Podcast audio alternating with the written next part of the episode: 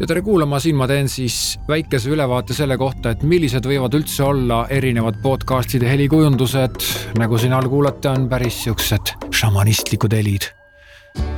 aga samas võib-olla ka midagi siukest naturaalset, et ma ei saa öelda kunagi, et, et, et podcast'i muusika peaks olema kindlasti elektrooniline või selline või teistsugune või moodne.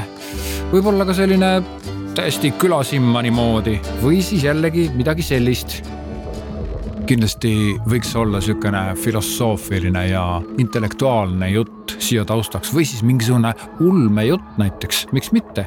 ulme podcast, need on väga lahedad, ma ise kuulan ka selliseid. ja siia peale näiteks võiks jälle rääkida mingit sihukest reibast ja rõõmust juttu. podcast võiks olla suhetest või äridest või mingisugustest sihukestest aktuaalsetest teemadest, minugi poolest kasvõi spordist aga miks mitte ka näiteks niimoodi. see intro ongi nii tehtud. ja siia pausidesse räägida oma jutu. ja see muideks rõhutab neid sõnu, mis sa ütled. Ja nüüd sa saadki avada oma podcast'i, millest kõigest sa täna tahad rääkida, sellepärast et see on ju sinu podcast, sinu podcast. siia vahele natuke tavalisemat, natuke elektroonilisemat muusikat, ei, ei, mitte et see tavaline oleks, see ei ole tavaline. aga ta ka jälle nagu otsib ja ta on sihuke rõõmsam ja vallatum jälle natukene või siis üldse midagi sellist tunduvalt konkreetsem, selgem ja kindlapiirilisem lähenemine ja ta eeldab ka sihukest noh, äh, hoiakuga öeldud teksti. Millest su podcast räägib. kui see on sihuke hoiakuga tekst, kus sa tahad nagu mingit statement'i välja käia, siis kindlasti selline muusika sobiks, see sobiks sinu podcast'ile ja ei, ei, ei, see, et see muusika siin praegu nii tume on, see ei tähenda üldse seda, et ta peaks kandma mingisugust hämarat juttu kaheldavatel teemadel või väga tõsiselt, näiteks Tallinna krematooriumi podcast krematooriumi podcast. ei, see tähendab, see elektrooniline muusika, ta omamoodi mõjub hästi neutraalselt.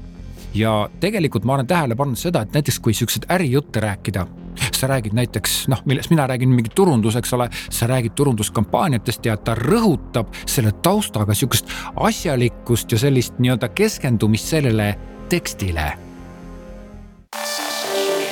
Ja tere kuulama, täna ma tahtsin teile rääkida üldse sellest, et kätte on jõudnud aasta kaks tuhat kakskümmend üks ja see aasta võib tulla isegi veel hullem kui kaks tuhat kakskümmend, aga on väga suur võimalus, et see aasta vastupidi tuleb parem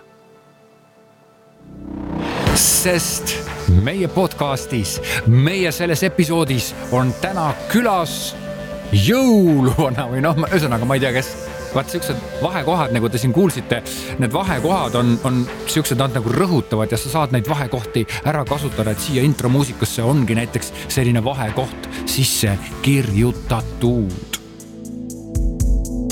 mõtlik, mõtlikum teema siia taustale sobiks rääkida rahuliku häälega, vaikse häälega, nii et kui sa oled vaikse, vaikse häälega, siis kindlasti see muusika sulle sobiks.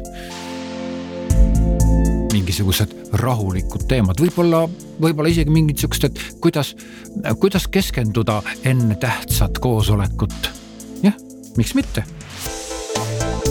nii ja ongi kõik see muusika siin all kuulub. Ärisaate podcast'ile, see on ka üks minu podcast idest, minge ja kuulake, nii et mina olengi selline podcaster, kes teeb podcast'e, ise teeb ka taustamuusikat, sellepärast ma tunnetan taustamuusika hingeelu kõige paremini. aga aitäh, et te kuulasite, olge tublid, olge vahvad, kindlasti tehke podcast'i, tulge rääkige minuga. Ja mis kõige tähtsam, podcast'i puhul väärtustage audio brändingut